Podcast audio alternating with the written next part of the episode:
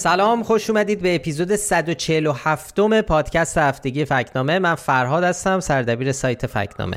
سلام، منم رضا هستم، دبیر تحریریه فکت‌نامه. خیلی خوش اومدید به پادکست ما. مثل همیشه قبل از شروع مرور فکت‌چک ها یه توضیح بدیم که کار ما تو فکت‌نامه چیه. فکت‌نامه سایت فکت چکینگ یا درستی سنجیه که ما حرفای مسئولان و خبرهایی که تو رسانه‌ها و شبکه‌های اجتماعی ایران منتشر میشه رو بررسی میکنیم، میریم سراغشون ببینیم که چقدر درستن و در آخر بهشون یکی از شش نشان فکت‌نامه رو میدیم که از درست و نیمه درست شروع میشه میره تا نادرست و شاخدار. و اینکه ما این پادکست رو معمولاً چهارشنبه شب‌ها به وقت ایران ضبط می‌کنیم که این هفته داریم پنجشنبه شب به وقت ایران این کارو می‌کنیم تا چند ساعت دیگه تا جمعه صبح که منتشر میشه. به هر حال ممکنه اتفاقای جدیدی افتاده باشه که ما طبعاً بهشون اشاره نکردیم. این هفته تعداد فکت‌چک‌ها هم واقعاً زیاده و فرصتمون هم برای ضبط و ادیت کمتر از معموله، به خاطر همین سریع باید بریم سراغ مرور فکت‌چک‌ها و حالا ایشالا برسیم آخرش چند تا کامنت رو بخونیم، ولی خیلی خلاصه این کار رو خواهیم کرد. شاید هم مثلا این هفته رو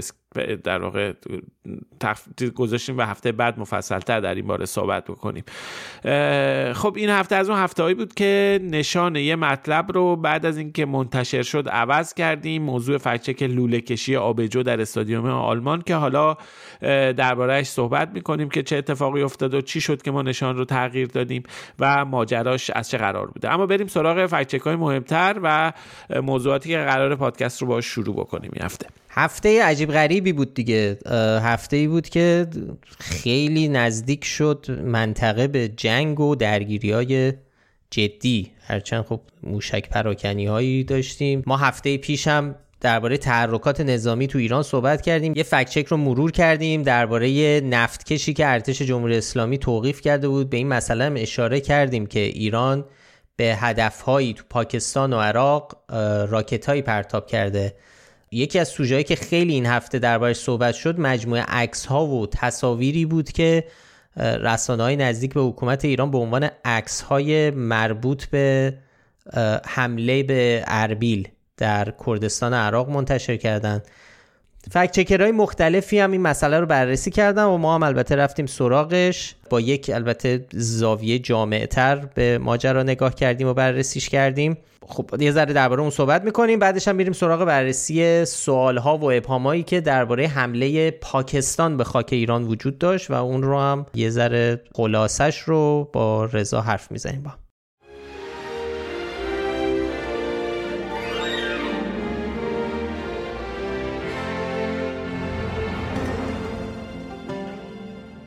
روز سه‌شنبه بیست و شش دی هزار و چهارصد و دو یگان موشکی سپاه پاسداران یازده تا موشک به سمت اربیل مرکز اقلیم کردستان عراق شلیک میکنه. امیرعلی حاجی زاده فرمانده هوافضای سپاه اینجوری اعلام میکنه که میگه از کرمانشاه چهار فروند موشک و هفت فروند از آذربایجان شرقی به اون چیزی که ایشون مقر رژیم صهیونیستی اسپی بر ازش شلیک میکنه. سپاه هم همون موقع اطلاعیه‌ای میده و ادعا میکنه که مقر موساد، حالا اونا میگن مقر جاسوسی رژیم صهیونیستی، تو این حمله از بین رفته، منهدم شده، چون داشتن مرکز توسعه عملیات جاسوسی و طراحی اقدامات تروریستی در منطقه بوده. تو این حمله یه تاجر کرد عراقی کشته میشه به اسم پیشرو دیزایی که رئیس شرکت گروه فالکون بوده. به جز آقای دیزایی خانواده‌اش هم، بیشتر اعضای خانواده‌اش هم اونجا بودن. اونجا ظاهراً منزل مسکونی آقای دیزایی بوده. فرزند یازده ماهش کشته میشه، برخلاف اون چیزی که توی شبکه‌های اجتماعی مخصوصاً طرفداران جمهوری اسلامی خیلی تاکید میکردن از همون ساعت‌های اول که هیچ زن و کودکی کشته نشده، ولی خب ما الان به صورت فکتوال میدونیم که دست کم یک کودک یازده ماهه، دختر یازده ماهه ی آقای دیزایی، جینا، کشته شده.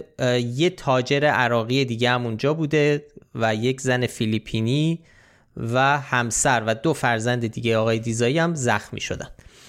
ولی خب آقای امیر عبداللهیان وزیر خارجه این موضوع رو تکذیب کرده، ولی فیلم خاکسپاری جینا دیزایی، فرزند آقای دیزایی، در رسانه‌های بین‌المللی منتشر شده، دست کم بی بی سی فارسی منتشرش کرده. خب از همون اول همونجور که عرض کردم، خب جمهوری اسلامی خیلی سعی داشت که این موضوع رو تبدیل بکنه به این موضوع خیلی، یک موفقیت خیلی بزرگ، و اینکه یک جورایی ربطش بده به اتفاقاتی که در کرمان افتاد و حمله تروریستی که در کرمان اتفاق افتاد، که از همون خیلی ایران تاکید داره که اسرائیل نقش داشته در برنامه ریزیش، ولی خب اصلا داعش مسئولیتشو قبول کرده و افرادی هم بله. که دستگیر شدن همه ارتباطشون با اون در واقع داعش.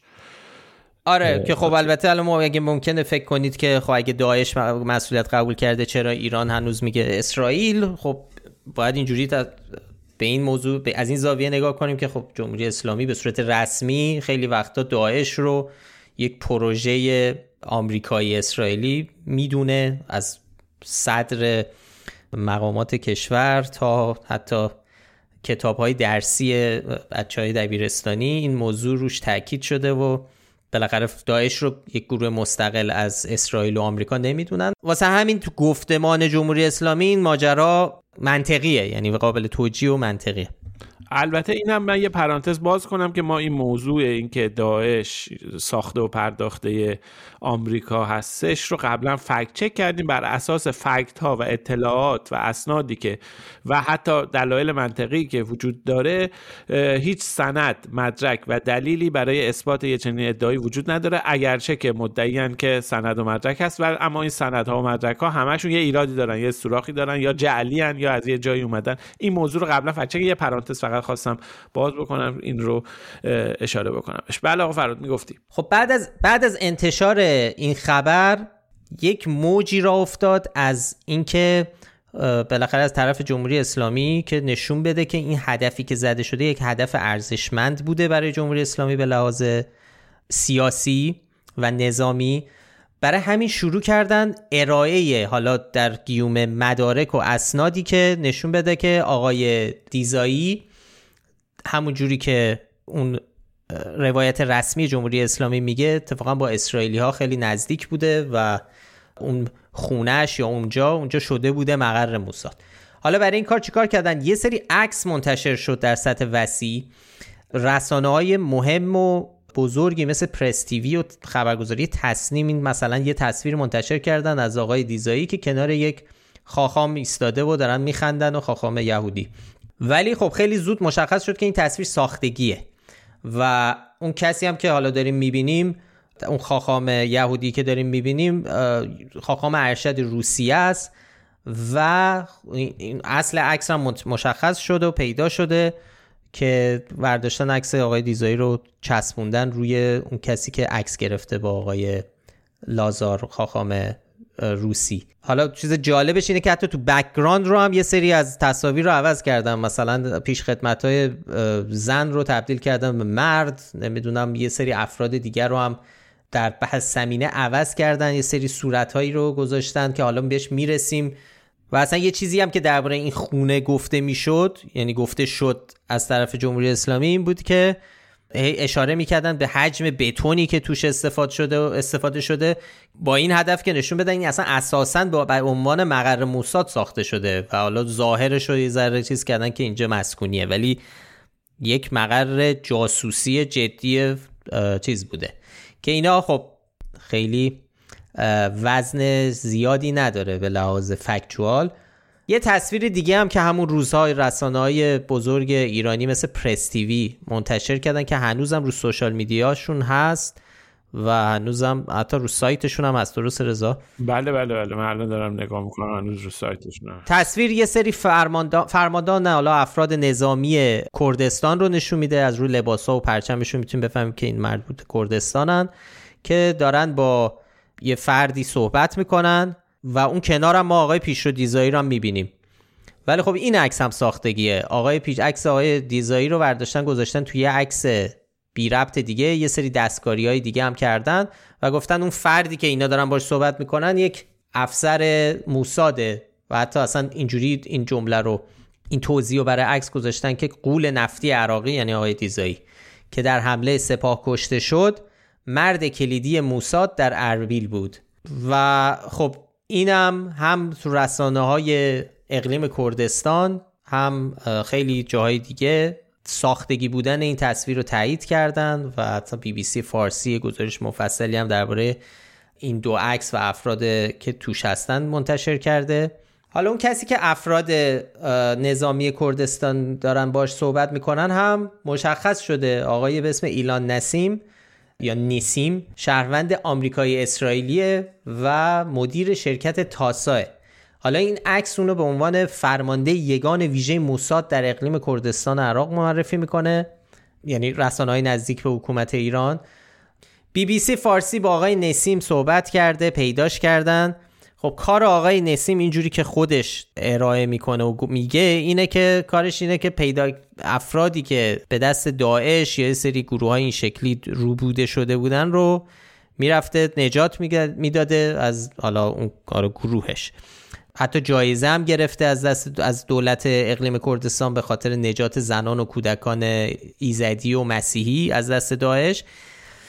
خودش میگه من قطعاً مأمور موساد نیستم، نشون به اون نشون که اگه من مأمور موساد بودم الان با بی بی سی صحبت نمی‌کردم، کسی از چهره خودم رو قائم می‌کردم، هویت خودم رو قائم می‌کردم.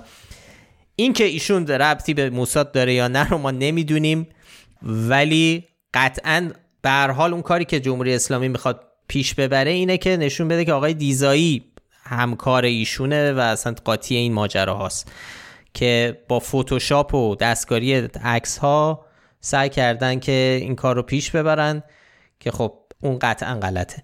حالا این وسط فقط ما سرکارمون با عکس و اینا نیست، ما فیلم هم داشتیم. تو همین زمینه حساب توییتری روزنامه ایران یه ویدیویی رو منتشر کرده که البته خب ایران اولین جایی نبوده که منتشر کرده، از جاهای دیگه برداشته، معمولا هم همینطوری از بیسیمچی میدیا یا جای دیگه برمی‌داره میذاره منتشر میکنه تو شبکه‌های اجتماعیش. یه فیلمی منتشر کرده از گفتگوی فرد ناشناس با یه کسی که حالا لباس کردی پوشیده، روی پشت بوم دارن با هم حرف میزنن.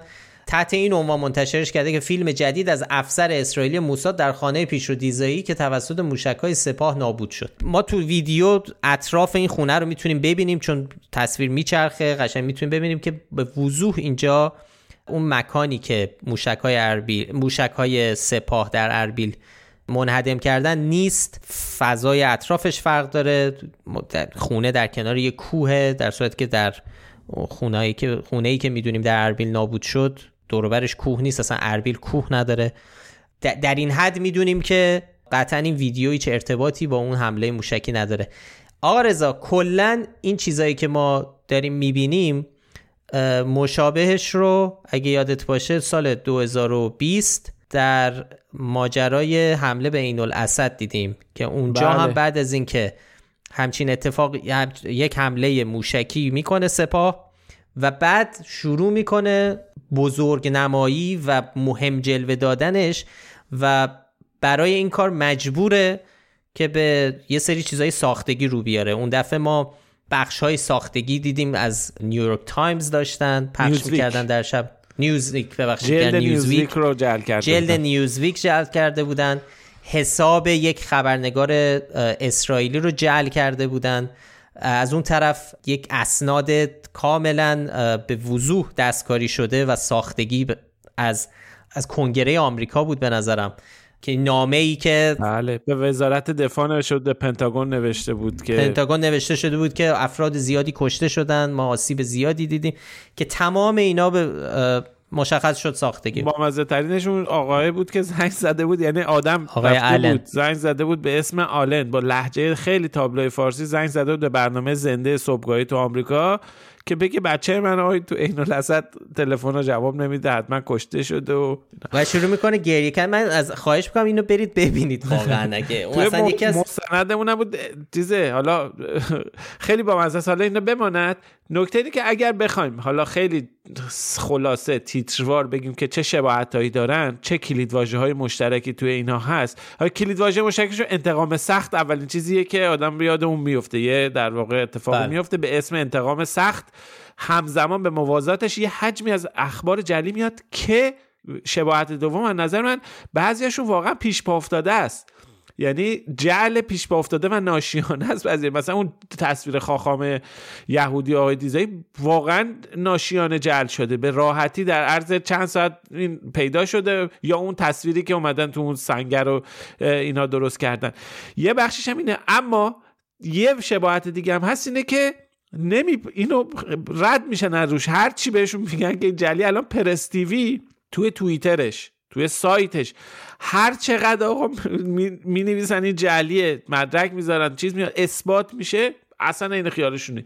به این شاید شاید به این امید به این چشم داشت که بعدن حالا میمونه همه یادشون میره، بعدن میگیم بیا حالا این چند سال دیگه دوباره به همین ارجاع میدیم به عنوان یه سند. اما اون چیزی که مشخصه خیلی شباهت آقا فرهاد وجود داره. شاید سر وقت سر فرصت بشینیم یه کار مفصل تحقیقاتی بکنیم. الگوهای مشترکی که بین این دوتا، یعنی الگوهای مشترک اخبار جعلی که بین این دوتا واقع عین الاسد و حمله موشکی به اربیل کردستان وجود داشت رو با هم در واقع صورت‌بندی بکنیم.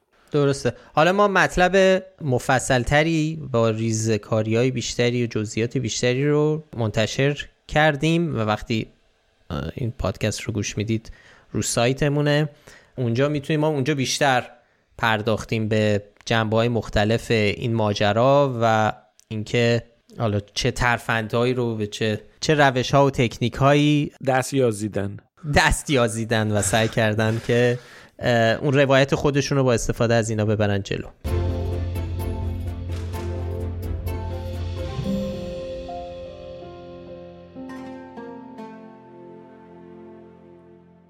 خب خبر مهم و جنجالی دیگه هم این هفته حمله موشکی پاکستان به خاک ایران بود.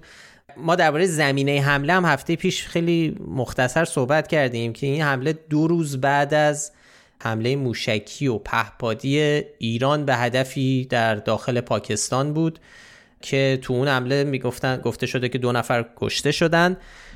خود حمله ایران هم بعد از حمله های بیست دی و بیست و چهار آذر گروه جیش العدل به پاسگاه‌های انتظامی ایران تو شهر راسک بود. ارتش پاکستان هم در جواب اون حمله هفته گذشته، یعنی پنجشنبه بیست و هشت دی، به یه روستای مرزی در سراوان در استان سیستان و بلوچستان ایران حمله کرد.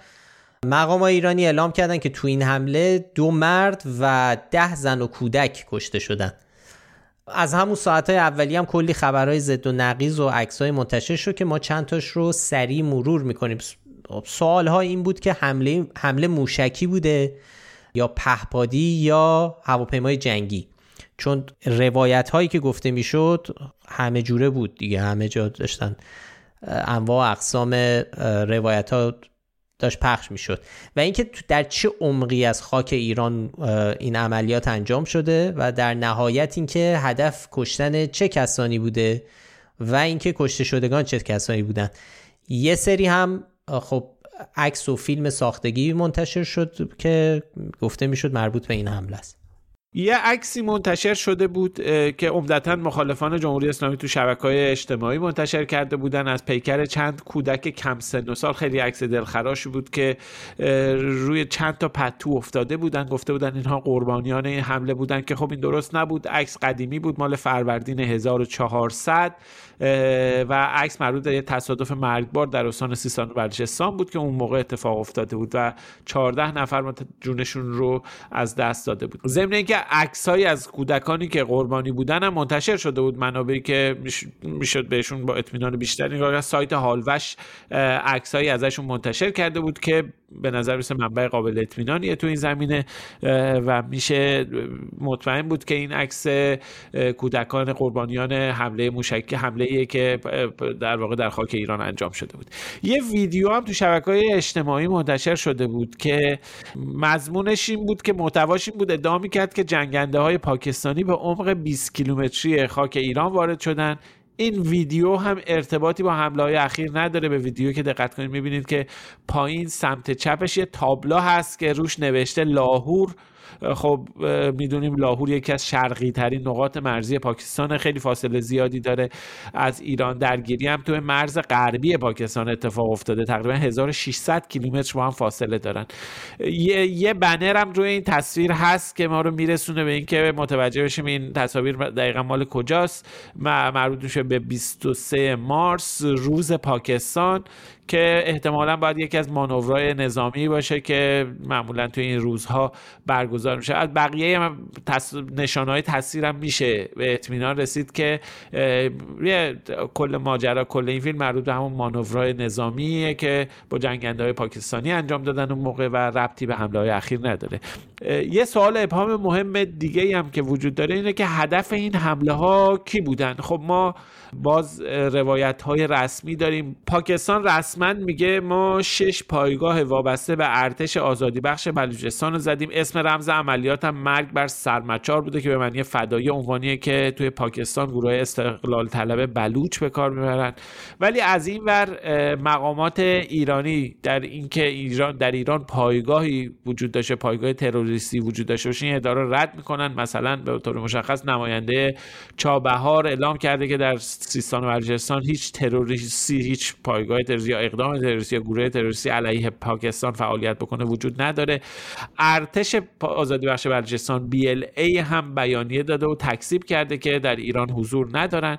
به هر حال ما همه اینها رو کنار هم گذاشتیم. واقعیتش اینه جواب قطعی نمیشه داد به این سوال، ولی مهمه بدونیم که هر طرف داره چه ادعایی میکنه و البته هر طرف از هر ادعا در واقع چه بهره برداری سیاسی یا بهره‌برداری محتملی رو میتونه انجام بده. یه سوال دیگه هم اینه که چه کسانی در این حمله هدف قرار گرفتن؟ سایت هالوش که تمرکزش روی حوزه خبری سیستان و بلوچستانه میگه که به منزل دو نفر از فرمانده های ارشد گروه‌های استقلال طلب بلوچ حمله شده، به بشان بلوچ و دوستین.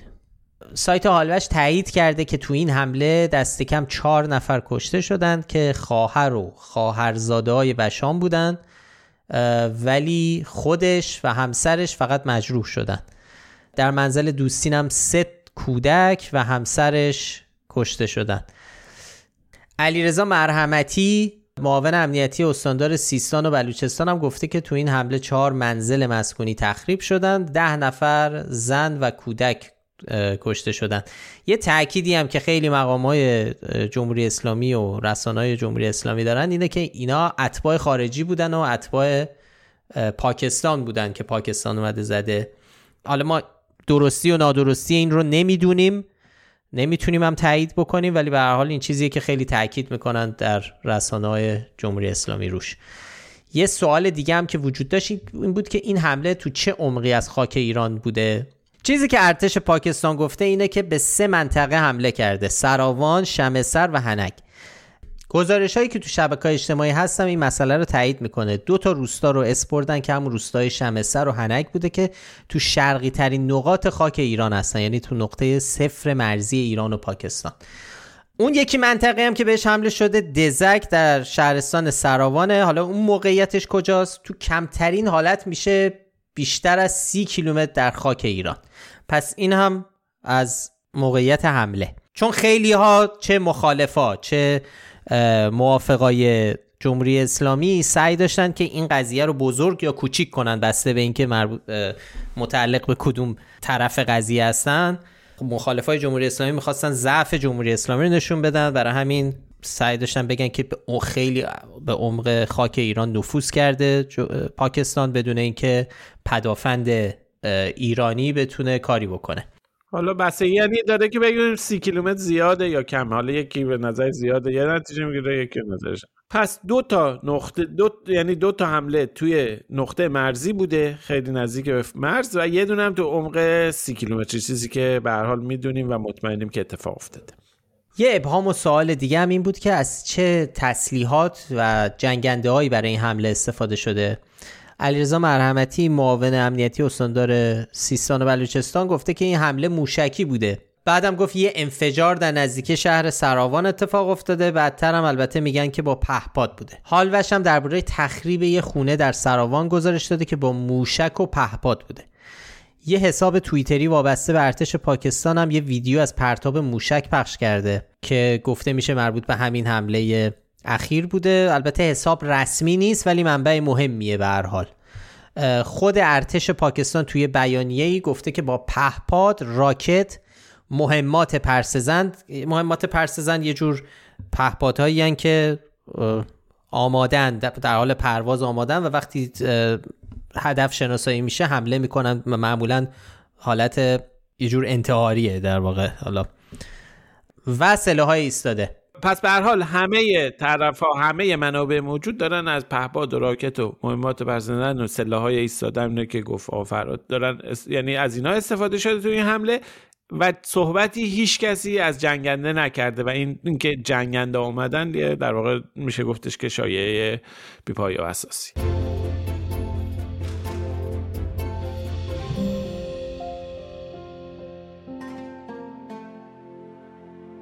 یه فکت چک دیگه هم که این هفته بررسی کردیم خبری بود که خیلی سر صدا کرد و یه موجی از نگرانی هم برای عده‌ای به همراه داشت و اون هم تصمیم جدید دولت کانادا درباره تعداد زیادی از مراکز آموزشی در چین، روسیه و البته ایران بود که در بین اونها نام دانشگاه شریف و شهید بهشتی و انستیتو پاستور هم دیده میشد. خب یه شایعه‌ای که زیاد دست به دست میشد و اشتباه بود این بود که کانادا این مؤسسات رو تحریم کرده. خب ما رفتیم موضوع رو بررسی کردیم، توی سایت منابع، لینک‌ها و سورس‌هایی که بهشون مراجعه کردیم رو گذاشتیم که خبر اصلا چی بوده، با چه ادبیاتی بیان شده. گفته که در واقع شایعه شده بود که کانادا اصلا همکاری و پذیرش دانشجوهای شریف رو تحریم کرده. توی خب رسانه‌های در واقع ادعاهایی با این مشخصات گفته میشد، ولی وقتی ما به اصل خبر یعنی به سایت رسمی وزارت خارجه کانادا مراجعه میکنیم، متن اون چیزی که منتشر شده رو میبینیم میبینیم که خب ماجرا اینطور نیست. کلمه تحریم اصلا توی این ماجرا به کار نرفته، اصلا کلمه تحریم توی منابع رسمی نیست، بلکه ماجرا مربوط میشه به محدودیتی درباره بودجه‌های دولتی. یعنی چی؟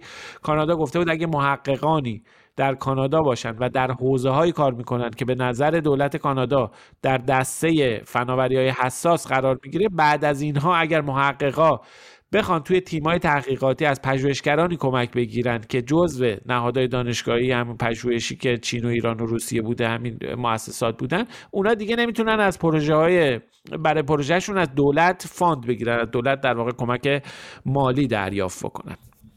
ما جزئیات بیشتر رو هم در مطلبی که رو سایت منتشر کردیم نوشتیم و مثلا اینکه اینا چه رشته‌ای هستن، رشته‌هایی که در واقع شاخه های نظامی و فناوری های موشکی و تسلیحات کشتار جمعی مثل بمب اتمی، تسلیحات میکروبی و شیمیایی یا فناوری هایی مثل توسعه هوش مصنوعی برای کنترل و نظارت شهروندان یا سیستم های سانسور و شنود شهروندان.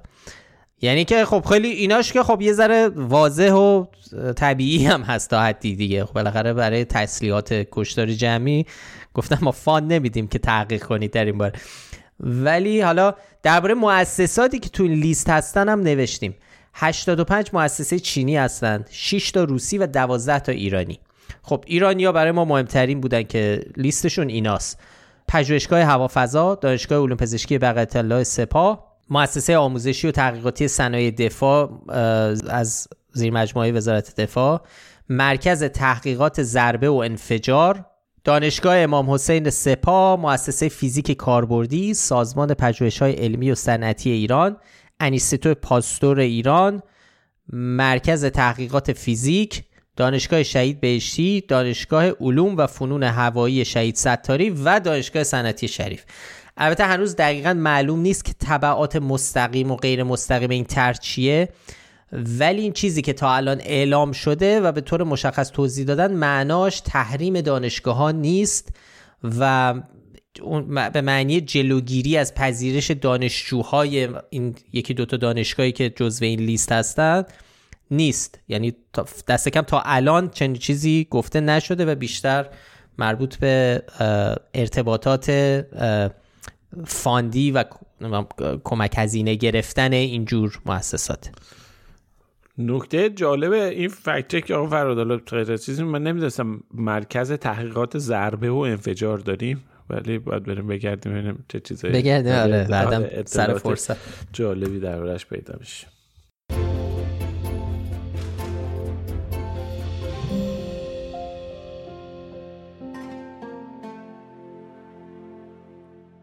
ما این هفته پنج تا فکت چک هم داشتیم که در واقع گزاره‌هایی رو فکت چک کردیم که گوینده‌هاش مسئولان جمهوری اسلامی بودن، مقام‌های مختلفی، پست‌های مختلفی داشتن. خیلی سریع مرور می‌کنیم. اول از همه شروع می‌کنیم با ادعای گمراه کننده‌ای از محمد اسلامی، معاون رئیس جمهور و رئیس سازمان انرژی اتمی، که گفته بود تولید رادیو دارو مستلزم داشتن صنعت هسته‌ای است و بدون غنی‌سازی اورانیوم مفهومی نداره. به هر حال ماجرا به طور کلی زمینه تاریخی داره. سال‌هاست یه چنین بحثی مطرحه. کشورهای غربی و همینطور کارشناسای سازمان انرژی اتمی سال‌های ساله که میگن برنامه هسته ایران تو این حجم و این مقدار درصد غنی‌سازی کاربردی کاربرد صلح‌آمیزی نمیتونه داشته باشه. مقامات جمهوری اسلامی هم همیشه میگن نه، ما این غنی‌سازی رو برای تولید رادیو داروها در واقع داریم انجام میدیم. سوال اول اینه که رادیو دارو چیه؟ رادیو دارو نوعی از دارویی که درش از فرایندهای شیمیایی برای تشخیص یا در مواردی برای درمان استفاده میشه. این فرآیندهای شیمیایی رو هم باید توضیح بدیم. این داروها یه بخش آلی دارن با الف و یه ایزوتوپ رادیواکتیو. اون قسمت آلی که در دارو وجود داره به بافت خاصی متصل میشه. اون ایزوتوپ رادیواکتیو هم از خودش تشعشع ساطع میکنه. یعنی مثلا چی میشه؟ دارو میره و میرسه به بافت سرطانی، اون بخش آلی میچسبه به توده سرطانی و اون بخش ایزوتوپ هم میاد تشعشع ساطع میکنه، هم برای تشخیص سرطان و هم گاهی برای درمان سرطان از این ماجرا استفاده میکنن.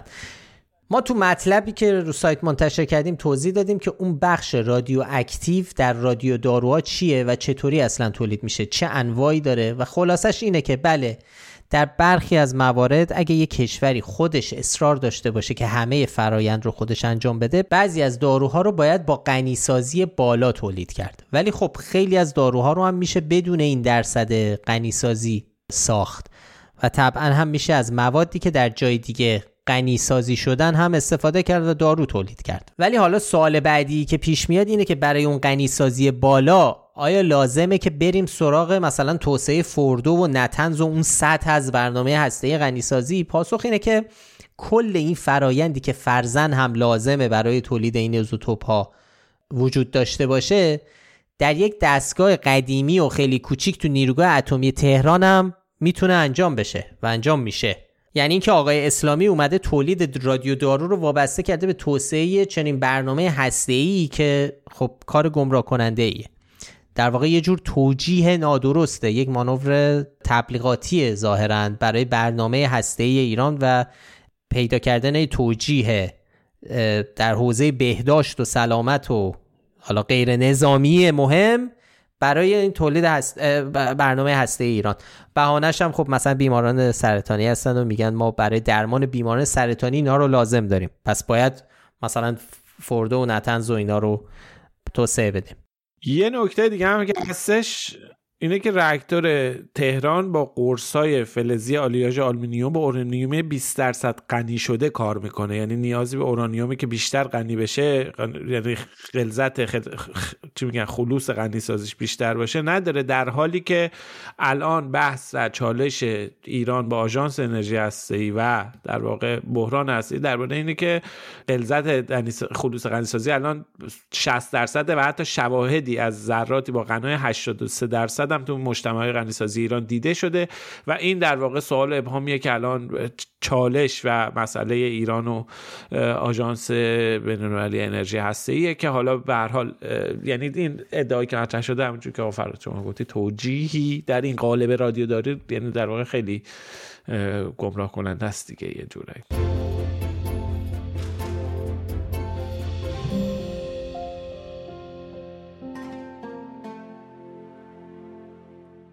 بریم سراغ یه معاون دیگه رئیس جمهور، معاون اول رئیس جمهور آقای محمد مخبر، در جلسه بررسی پیشرفت انتقال آب خلیج فارس و دریای عمان به فلات مرکزی که داریم ما روش کار میکنیم ان شاءالله به زودی مقاله مفصل درباره این انتقال آب منتشر خواهیم کرد، گفته که یزد در تابستان سال جاری با کوچکترین مسئله تنش آبی مواجه نبوده. اول از همه باید بگیم که خب این اظهار نظر با تعاریفی که از تنش آبی و گزارش هایی که از کمبود آب در یزد داریم خیلی همخوانی نداره. تعریف تنش آبی چیه؟ سازمان ملل متحد تنش آبی رو به از دست رفتن بیست و پنج درصد از منابع آب شیرین تجدیدپذیر تعریف میکنه. یعنی که بر اساس شاخص تنش آبی که خب همه دنیا قبول دارن و اون استانداردی که بودن، وضعیت وقتی بحرانی میشه که میزان سرانه سالانه آب به ازای هر نفر کمتر از هزار و هفتصد متر مکعب باشه. حالا وضعیت در یزد چجوریه؟ مقام‌های استانی یزد تو تیر ماه و مرداد تابستان گذشته اطلاعیه‌هایی منتشر کردن که شهروندان یزد رو خیلی به مصرف بهینه آب ترغیب کردن، اخطار دادن. اینکه همین وجود ایستگاه‌های آب شیرین کن تو شهر و درخواست مردم برای افزایش ساعت کار کار این ایستگاه‌های آب شیرین کن همه نشون میده که مشکلات جدی تو دسترسی به آب شیرین تو استان یزد داریم.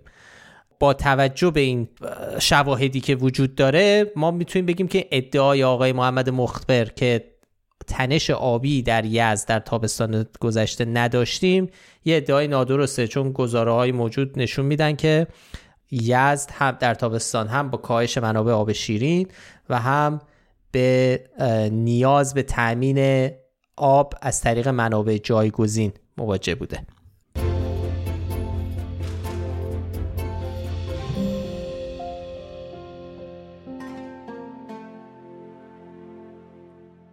آقا فرهاد، از اینجا به بعدشون من سریع بگم در واقع سه تا فکت چک داریم که میشه تقسیم بندیشو کرد در حوزه مسائل اقتصادی و عدد و رقم و اینها. فکت چک اول ادعای شاخدار آقای حجت الله عبدالملکیه که فکر کنم معرف حضور همه هست، گفته بود که تجارت ایران از میانگین جهانی جلوتره.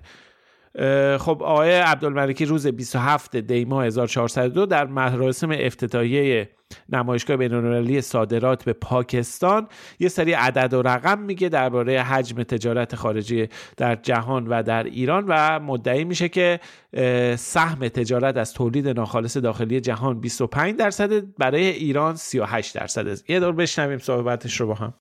سال دو هزار و بیست و دو میلادی میزان تجارت بین‌الملل در دنیا بیست و پنج تریلیون دلار بوده که در مقایسه با تولید ناخالص جهانی که صد تریلیون دلار هست تقریباً بیست و پنج درصد تولید دنیا رو تجارت بین‌الملل به خودش اختصاص داده. خب در حالی که در سطح جهانی بیست و پنج درصد تولید ناخالص جهانی رو تجارت تشکیل میده، در ایران مجموع تجارت به جی دی پی سی و هشت درصد بوده در سال دو هزار و بیست و دو. یعنی در واقع اقتصاد ایران از میانگین تجارت جهانی جلوتر است. خب اینطور نیست. ما اگه بخوایم که بریم و این در واقع سهم تجارت از تولید ناخالص داخلی در جهان و در کشورها رو محاسبه بکنیم، به طور مشخص دو تا کار میتونیم انجام بدیم. یکی بریم سراغ یه چنین شاخصی که بانک جهانی داره اعلام میکنه که در سال دو هزار و بیست و دو محاسبه کرده برای کل جهان سهم تجارت از جی دی پی کل جهان هفتاد و چهار درصد، برای ایران پنجاه و دو درصد. اما به هر حال توی این محاسبه بر اساس حساب‌های ملی و خود جی دی پی و اینا محاسبه شده، توی این کل یعنی تجارت کالا و خدمات رو در نظر گرفته، فقط به اون معنی تجارت گمرکی و کالا مثلا جا به جا بکنن و صادرات واردات نیست، کل مثلا تجارت خدمات و اینا رو هم همه رو حساب کرده. یه روش دیگه هم هست همین بر اساس آمار گمرکی. خب یه چنین شاخصی سهم تجارت از تولید ناخالص داخلی رو بخوایم بریم حساب بکنیم، ارزش کل صادراتی که انجام شده در سال دو هزار و بیست و دو در کل جهان همین چیزیه که آقای عبدالملکی گفته بیست و پنج تریلیون دلار و واقعا تولید ناخالص جا... داخلی جهان هم تقریبا صد تریلیون دلاره که اینا رو تقسیم کنی یعنی بیست و پنج درصد تولید ناخالص داخل دنیا همین بحث صادرات بوده.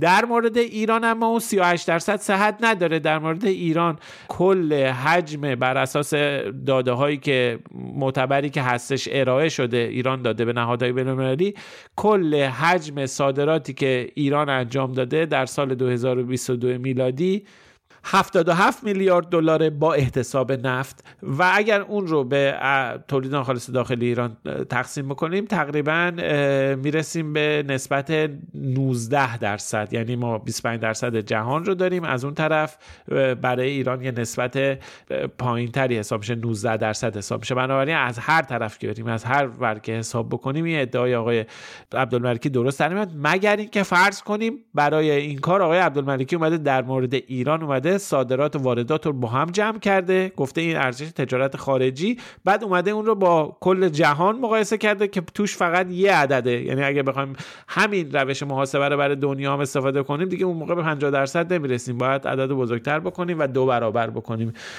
سهم جهان رو. امیدوارم که حالا خیلی در واقع عدد تو عدد نشده باشه، اما اون چیزی که مسلمه این حرف بسیار روح هوا مطرح شده و با واقعیت فاصله چشمگیری داره و در نتیجه شایسته این بوده که از ما نشانه شاخدار بگیره.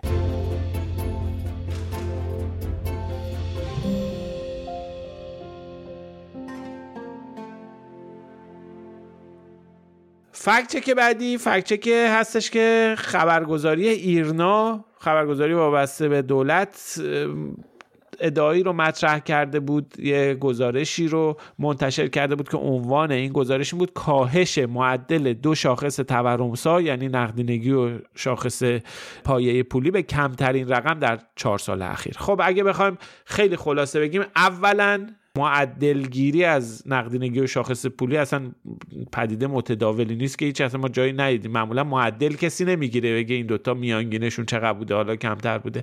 یه روش ابداعی خبرگزاری ایرنا که این کارو کرده برای نشون دادن ارتباط بین نقدینگی و پایه پولی. از چیزهای دیگه استفاده میکنن که مهمترینش همون ضریب فزاینده است که حالا بهش اشاره میکنیم.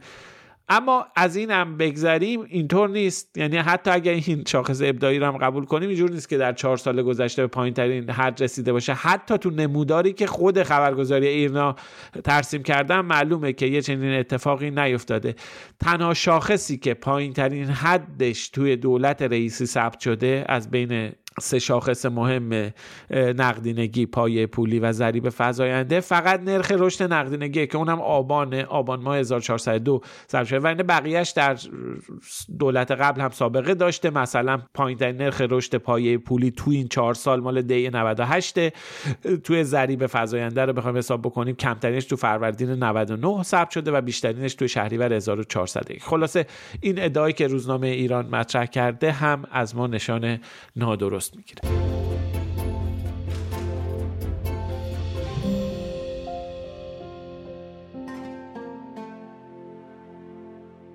خب این از این سومین فکت چکی که ما منتشر کردیم. نه این دفعه از طرف مقام‌های دولتی نیست، این دفعه از جای دیگه‌ای داره میاد، تقریبا از اردوگاه مخالفین جمهوری اسلامی، درباره مقایسه بودجه حوزه‌های علمیه و آموزش و پرورش هستش. خب ما سال‌هاست که میدونیم درباره بودجه حوزه‌های علمیه نهادهای مذهبی خیلی با حساسیت همه دنبالش میکنن و میان اون رو با ردیف‌های دیگه‌ای مقایسه میکنن.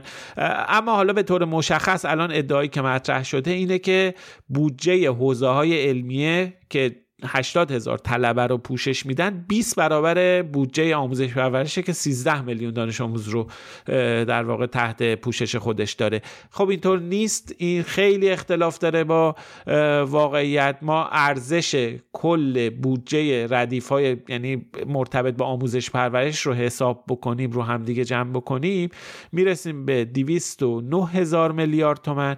ارزش بودجه ردیف‌های مرتبط با حوزه‌های علمیه رو که شامل ردیف خود شورای عالی حوزه علمیه، حوزه علمیه خراسان، مرکز خدمات حوزه علمیه، حوزه علمیه خواهران و مرکز تبلیغات حوزه علمیه قم رو، اینا رو با هم جمع کنیم، بیش از دوازده هزار میلیارد تومانی که عدد بزرگی، اصلا کاری به بزرگیش و کوچیکیش ندارم، اما این دو تا عدد نه تنها این دوم بیشتر نیست بلکه بودجه آموزش پرورش اگه بخوایم مقایسه کنیم به حساب عدد و رقم هفده برابر بودجه حوزه های علمی است.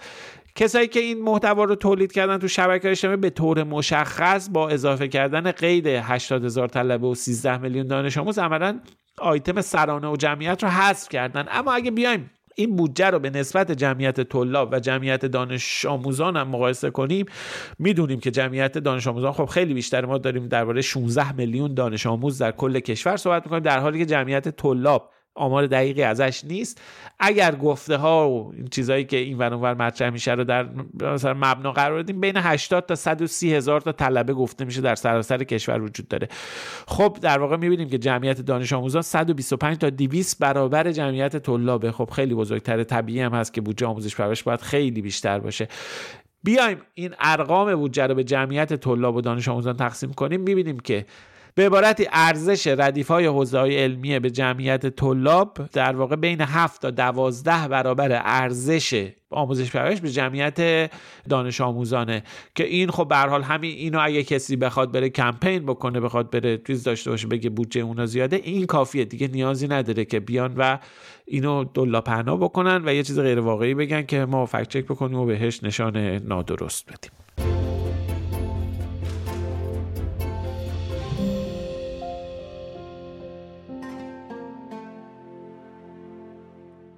ما این هفته یه فکت چک مربوط به تئوری توطئه های حوزه سلامت هم داشتیم. یه ادعایی که میگفت یه ویروس جدیدی به اسم ایکس ظاهر شده که بیست بار کشنده تر از کروناست و خب ما بهش نشان نادرست دادیم. خبرش خیلی هم دست به دست شده بود. ایسنا، خبرگزاری دانشجویان ایران، براش یه ویدیو درست کرده بود، از صدا سیما پخش شده بود، تو تلگرام و اپ‌های خبررسان هم خیلی داشت منتشر میشد و احتمالاً هنوز هم داره میشه. میگفتن که برخی از کارشناسا از ظهور یک بیماری یا یک ویروس به اسم ایکس خبر دادن که میتونه کشندگی بیست برابری نسبت به کرونا داشته باشه. اون چیزی که اینجا اتفاق افتاده اینه که یک بدفهمی خلاصه غم انگیزی اتفاق افتاده اینجا از طرف رسانه‌های داخل ایران. خب چیز چیز مهمی که باید بدونیم اینه که ویروس یا بیماری ایکس یک اصطلاحه، یعنی اسم یک ویروس مشخص یا یک بیماری مشخص نیست، یه اصطلاحیه که خود سازمان بهداشت جهانی سال دو هزار و هفده معرفی کرده، یعنی نه جدیده و نه اصلا اسم یک ویروس مشخصه. این اصطلاح رو برای مجموعه ای از عوامل بیماری به کار میبرن که به صورت بالقوه ممکنه در آینده به اپیدمی بعدی یا حتی یک پندمی بعدی تبدیل بشه. یه توضیح هم لازمه که چرا اینقدر این روزها داره هم تو رسانه‌های غیر فارسی هم رسانه‌های فارسی به این مسئله بیماری ایکس اشاره میشه. دلیلش مربوط به هشداریه که سازمان بهداشت جهانی به رهبران جهان داده. خیلی از رهبران جهان و شخصیت‌های مؤثر تو اقتصاد و سیاست هفته گذشته تو در اجلاس سالانه مجمع جهانی اقتصاد در داووس بودن در سوئیس. خب اونجا این نگرانی مطرح شده. گفتن سازمان بهداشت جهانی گفته توجه کنید، زیر ساخت‌ها رو فراهم کنید که اگر روزی دوباره چنین اتفاقی افتاد مثل کووید نوزده به لحاظ تلفات انسانی و به لحاظ اقتصادی مشکلات کمتری به وجود بیاد. در واقع داره میگه که خودتون رو برای یک ویروس ایکس آماده بکنید و آماده باشید که تلفات بیشتری از چیز شاید داشته باشه، به خاطر اینکه چیزی که خیلی ها گفته میشه، یعنی شانسی که فکر میکنم جهان آورده این بوده که کشندگی کووید نوزده واقعا کم بود. یعنی کووید نوزده در واقع حتی نسبت به ویروس های مشابه اخیر در ده پانزده سال بیست سال اخیر مثل مرس، مثل سارس، به مراتب کشندگی کمتری داشت، ولی اون چیزی که اتفاق افتاد این بود که واگیر بیشتری داشت، به راحت تر از اونا واگیر و واگیر پیدا میکرد، برای همین دیرتر کنترل شد. اون چیزی که در واقع هشداری که سازمان بهداشت جهانی میده، میگه با وجود اینکه خیلی ها آسیب دیدن، بسیاری جونشون از دست دادن، ولی باز در پتانسیلی که میتونست همچین ویروسی داشته باشه، پتانسیل کشندگی که میتونست داشته باشه، از این لحاظ دنیا شانس آورد تا حدی، ولی باید آماده باشیم برای اون ویروس ایکس. خلاصه این ایکس لزوما هم حالا میتونه ویروس نباشه، ممکنه یک قارچ باشه، ممکنه هر چیزی باشه، یه عامل بیماریه، برای همین نباید وحشت کرد و ترسید که الان یه چیز دیگه شروع شد. الان اتفاقی نیفتاده، ولی اون چیزی که سازمان بهداشت جهانی داره هشدار میده اینه که باید آماده بود، چون امکان بالقوهش وجود داره.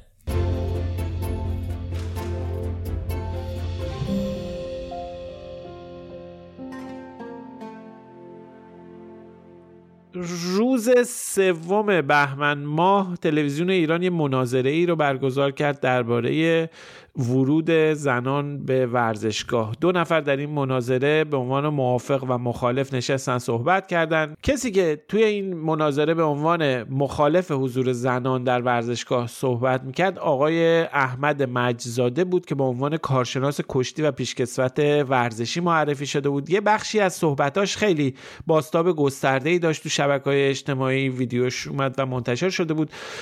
اونجا آقای مجزاده میگفتش که در کشور آلمان کارخانه‌های مشروب فروشی لوله کشیدن از توی کارخونه آبجو رو به ورزشگاه میرسونن. مراجع و متدینین هم مخالف این حضور هستند. در کشور آلمان کارخونه مشروب سازی لوله کشیده از تو کارخونه برده تو ورزشگاه. میدونید کجا؟ در آلمان. در آلمان بفرمایید یه مطالعه خفیف بکنید. یه سوالی از تو بکنم. ببین لوله در کجای جهان با لوله لوله رو کشیده برده تا تو ورزشگاه. یعنی یه بلیت می‌خری، یه بلیت می‌خری واسه اینکه شما بازی رو ببینی، یه بلیت هم می‌خری مشروب بخوری. خب همونجوری که گفتم موضوع برنامه تلویزیونی مناظره درباره حضور زنان در ورزشگاه بود و این صحبت‌ها در واقع به عنوان شاهدی بر وضعیت غیر اخلاقی ورزشگاه در سراسر جهان معرفی شده که خب به هر حال این از داشت یه چنین چیز رو مطرح کرد. ما رفتیم سراغ این موضوع که اول از همه ببینیم که آیا واقعا یه چنین ورزشگاهی وجود داره. خب یه ذره کس افرادی که داخل استادیوم هستن از این گفته اظهار تعجب میکنن. وقتی توی سوشال مدیا میاد همه متعجب میشن و خیلی با تعجب که لوله کشی شده از کارخونه رفته. ما رفتیم سرچ کردیم، خیلی دقایق کوتاهی بعد از جستجو متوجه شدیم که یک و خبری سالها پیش بارها در رسانه ها در رسانه های مختلف دنیا منتشر شده درباره اینکه یه ورزشگاهی در آلمان، ورزشگاه شالگر سفچار، پنج کیلومتر لوله کشی انجام داده برای در واقع تأمین پنجاه و دو هزار لیتر آبجو در ورزشگاه. سراغ سایت رسمی این ورزشگاه استادیوم فلنتیست و که همون ورزشگاه اختصاصی شالگر سفچار هم هست رفتیم. اونجا تو خود داخل سایت استادیوم هم نوشته شده بود به عنوان یکی از ویژگی‌های خاص این ورزشگاه، ویژگی‌های مهم و منحصر به فردش، به این لوله کشی اشاره شده بود. ما اول به این در واقع بعد از اینکه به اینجا رسیدیم به این فکت چک نشان درست دادیم. فکت چک هم من نوشته بودم. خیلی هم سریع سعی کردیم در همون لحظات اولیه که تازه خبر داغ بود اومده بود تو شبکه‌های اجتماعی برسونیم این فکت چک رو. خیلی سریع عجله کردیم. خیلی من خودم متن این رو با دقت نخوندم و سریع هم بچه‌ها ادیت کردیم. همین در واقع از دستمون در رفت و فکت چک رفت و نشانه درست دادیم و خیلی واکنش گرفتیم. از جمله که واکنش‌هایی که داشتیم بود که تو خود همین در واقع تصویری که ما داخل مطلبمون گذاشتیم اونجا اشاره شده که این لوله کشی از داخل کارخونه آبجو رو نمیاره، بلکه لوله کشی داخل ورزشگاه و ارتباط بین انبار و مخزن آبجو در محوطه ورزشگاه با همون در واقع صندایی که نقاطی که آبجو قراره بگیرن تماشاچی‌ها، اونها رو مشخص میکنه. ما بعد از این تذکرات در واقع مطلب رو حذف کردیم، مطلب رو در واقع برداشتیم از روی سایت، از روی شبکه‌های اجتماعی، نوشتیم که این رو ما یه دور دیگه بررسی می‌کنیم و با توضیح منتشر خواهیم کرد. علاوه بر این که این قسمت رو اصلاح کردیم، اومدیم یه مقداری جلوتر رفتیم و با طرح چند سوال دیگه سعی کردیم موضوع رو از یه زاویه دیگه‌ای ببینیم. اول از همه پرسیدیم که آیا این لوله کشی آبجوی پدیده متداوله، چون صحبت‌های آقای مجزاده این تصور رو به وجود می‌آورد که این پدیده متداوله، که خیر اینجوری نیست، این پدیده خیلی رایجی نیست. همین که در واقع نوع پوشش رسانه‌ای که هستش داره چند نمونه و مورد این ور اون ور دنیا دربارش انجام شده، ولی بیشتر در واقع چیز خاصیت تبلیغاتی اینها داره و خودش نوع پوشش رسانه‌ایش هم نشون میده که یه پدیده خاص همه به عنوان یه چیز جالب توجه بهش مراجعه کردن. نکته بعد این که آیا اصلا حالا مصرف آبجو در ورزشگاه یک پدیده، چون آقای مجزاده میگه که اجباری مصرف آبجو در ورزشگاه‌ها در آمریکا یا جای دیگه، که خیر اینطور نیست. حتی مصرف آبجو برای اینکه بتونن مسابقات بین‌المللی رو برگزار کنن برای استادیوم‌ها هم اجباری نیست. ما نمونهش داشتیم مسابقات جام جهانی که دیگه در بالاترین سطح فوتبال تو قطر برگزار شده بود. مسئولان قطری خب به هر حال مصرف آبجو رو زیر بارش به اون معنی نرفتن به هر حال، ولی اینو میدونیم که آبجو مصرف آبجو یک بخشی از فرهنگ استادیوم رفتن در آلمان، در اروپا، در بسیاری از نقاط دنیا هستش. مسئله اصلا اخلاقی نیست. بعدش اصلا ارتباطی بین مصرف آبجو و سایر مشروبات الکلی با حضور زنان در ورزشگاه وجود نداره. این رو میدونیم که در همه جای دنیا تقریبا به جز ایران زنا و مردان میرن در ورزشگاه و در اغلب نقاط دنیا آبجو و مشروبات الکلی هم به کرات هست اونجا و ارتباطی نداره. در مورد ایران، در مورد خاص ایران و موضوع حضور زنان در ورزشگاه هم اصلا یه چنین چیزی موضوعیت نداره. اصلا در ایران که مشروبات الکلی ممنوع هستش و اصلا تو ورزشگاه نه تنها ارائه نمیشه بلکه اصلا دیگه موضوعیتی نداره. بعد از اینها ما به این نتیجه رسیدیم که خب ما نشان رو باید عوض بکنیم و نشان درست رو برداشتیم و تبدیلش کردیم به گمراه کننده، به خاطر اینکه بر فکت و واقعیت و واقعیات مهمی سرپوش گذاشته شده بود یا تلاش کرده بود گوینده که واقعیت رو منحرف کنه. آقای مجزاده اطلاعات زیادی درباره سوابقش نیست که اصلا کی بوده و چی بوده. ظاهرا کشتیگیر بوده. ما گشتیم یه سری گزارش قدیمی پیدا کردیم، مثلا دهه هشتاد آقای مجزاده که توی گزارشان به اسم حجت الاسلام و المسلمین احمد مجزاده ازش یاد شده بود. اونجا خبرگزاری ایرنا یه گزارش نوشته شده بود، نوشته بود که نوشته بود ایشون یه زمانی کشتی می‌گرفته، تو وزن پنجاه و هفت کیلوگرم مطرح بوده، ولی هیچ وقت توی در واقع تیم ملی و در سطحی که این چیز باشه نبوده، یعنی عضو تیم ملی و اینا نبوده. ولی خب بعد از اینکه کشتی رو میذاره کنار، لباس دو بنده رو در میاره و لباس روحانیت به تن میکنه. حالا چیزی که خود خبرگزاری ایرنا در سال هشتاد و چهار نوشته شده. بعدم شده بود اون موقع مسئول امور فرهنگی فدراسیون کشتی در دهه هشتاد و به اسم حجت الاسلام و المسلمین فعالیت میکرد که حالا از اون موقع دیگه ما خیلی اثر خاصی ازش ندیدیم تا همین میزگرد که اینجا این صحبت ها رو مطرح کرده بود. خیلی حجم ادعاش هم متنوع بود، ما دیگه همه‌شو نرسیدیم فکت چک کنیم، فقط این بخش از صحبت‌ها رو فکت چک کردیم. این چون خیلی جنجالی شد و خیلی ها به ما پیام دادن که اینو فکت چک کنید و اینا، برای همین خب ما هم رفتیم سراغش.